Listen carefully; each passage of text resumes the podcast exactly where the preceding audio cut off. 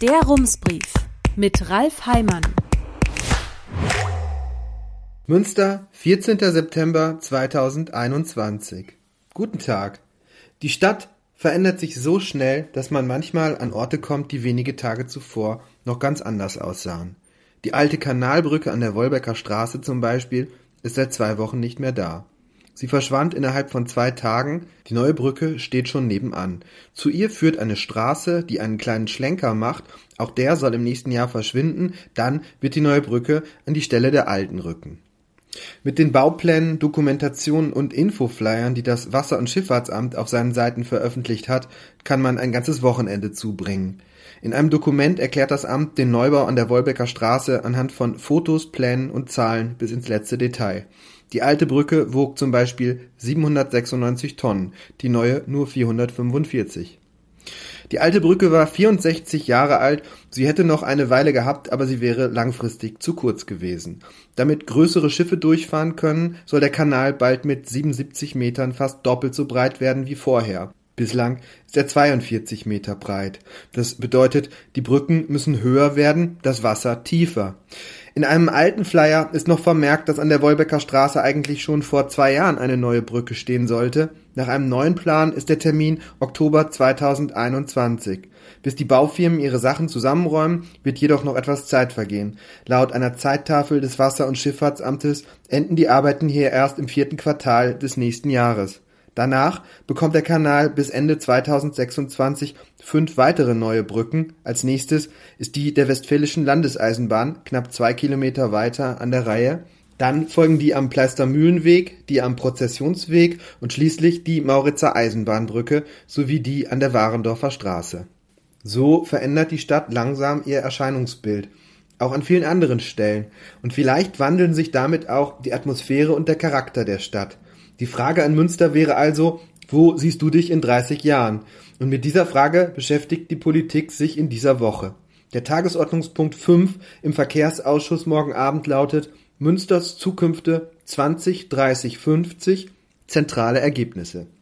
Die Frage ist nicht ganz neu. Sie war vor über vier Jahren der Ausgangspunkt dieses Vorhabens, das ja nicht einfach ohne Namen bleiben konnte. Und weil ein Titel möglichst den Inhalt umreißen und dazu noch nicht langweilig klingen sollte, steht nun in der Überschrift das Wort Zukünfte, obwohl es ja eigentlich nur eine Zukunft gibt.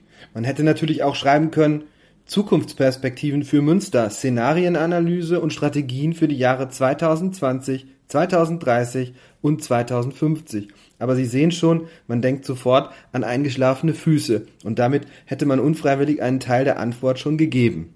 Aber was ist das denn nun eigentlich? Münster Zukünfte 20, 30, 50. Die Stadt nennt es einen Zukunftsprozess und ein Prozess besteht in der Regel aus mehreren Tätigkeiten oder Ereignissen, die nacheinander passieren, manchmal auch gleichzeitig. Am Ende dieses Prozesses sollte eine Vorstellung davon stehen, was Münster ausmacht, was in zehn Jahren charakteristisch für die Stadt sein könnte und wie sich das Bild in 30 Jahren verändert haben wird.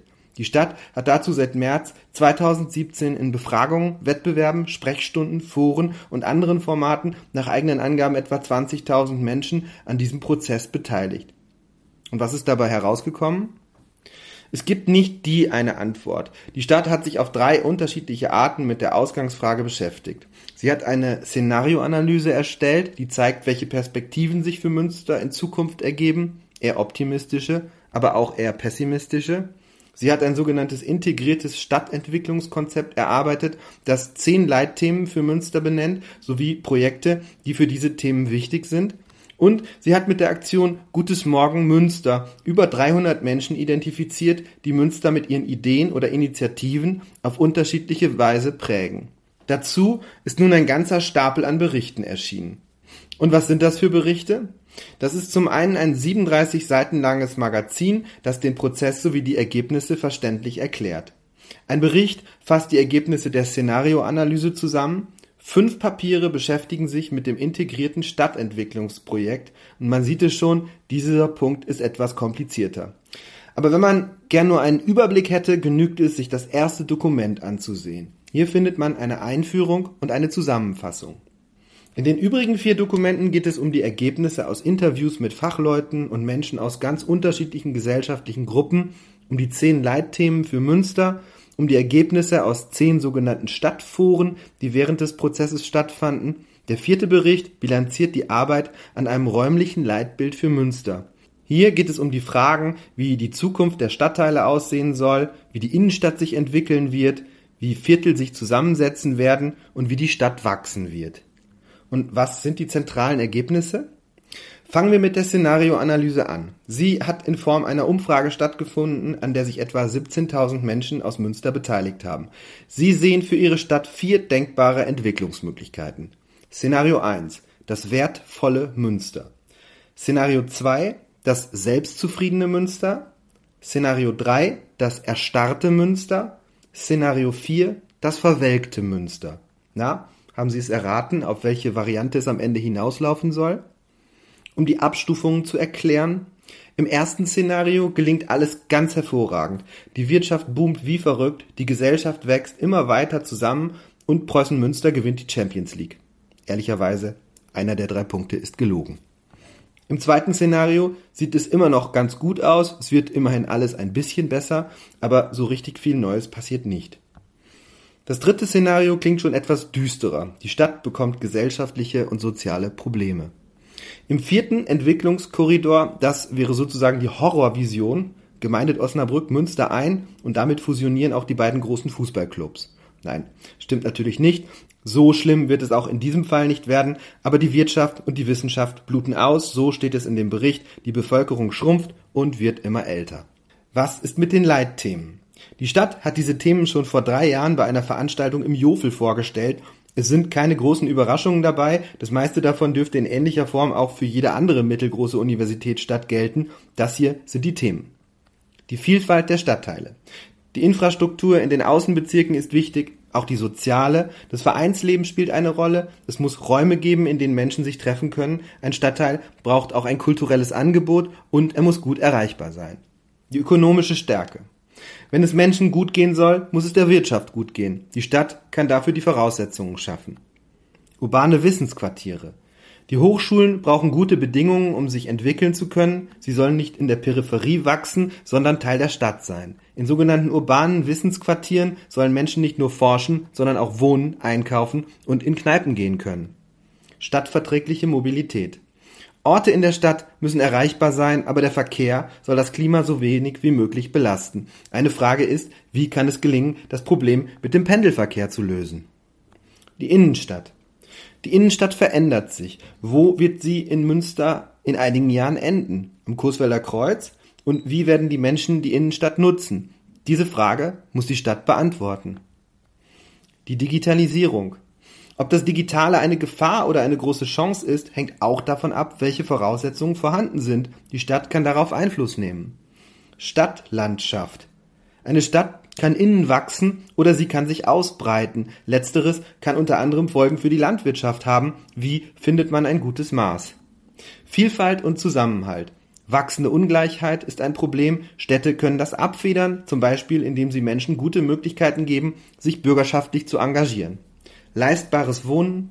Je attraktiver eine Stadt ist, desto größer wird das Problem mit den Mieten und Immobilienpreisen. Das lässt sich nicht lenken, aber doch beeinflussen. Die Nachbarn. Die Zusammenarbeit zwischen Kommunen ist oft nicht einfach, weil alle vor allem ihren eigenen Kirchturm im Blick haben, aber eine Stadt kann dazu beitragen, Hemmnisse abzubauen und die Zusammenarbeit zu verbessern.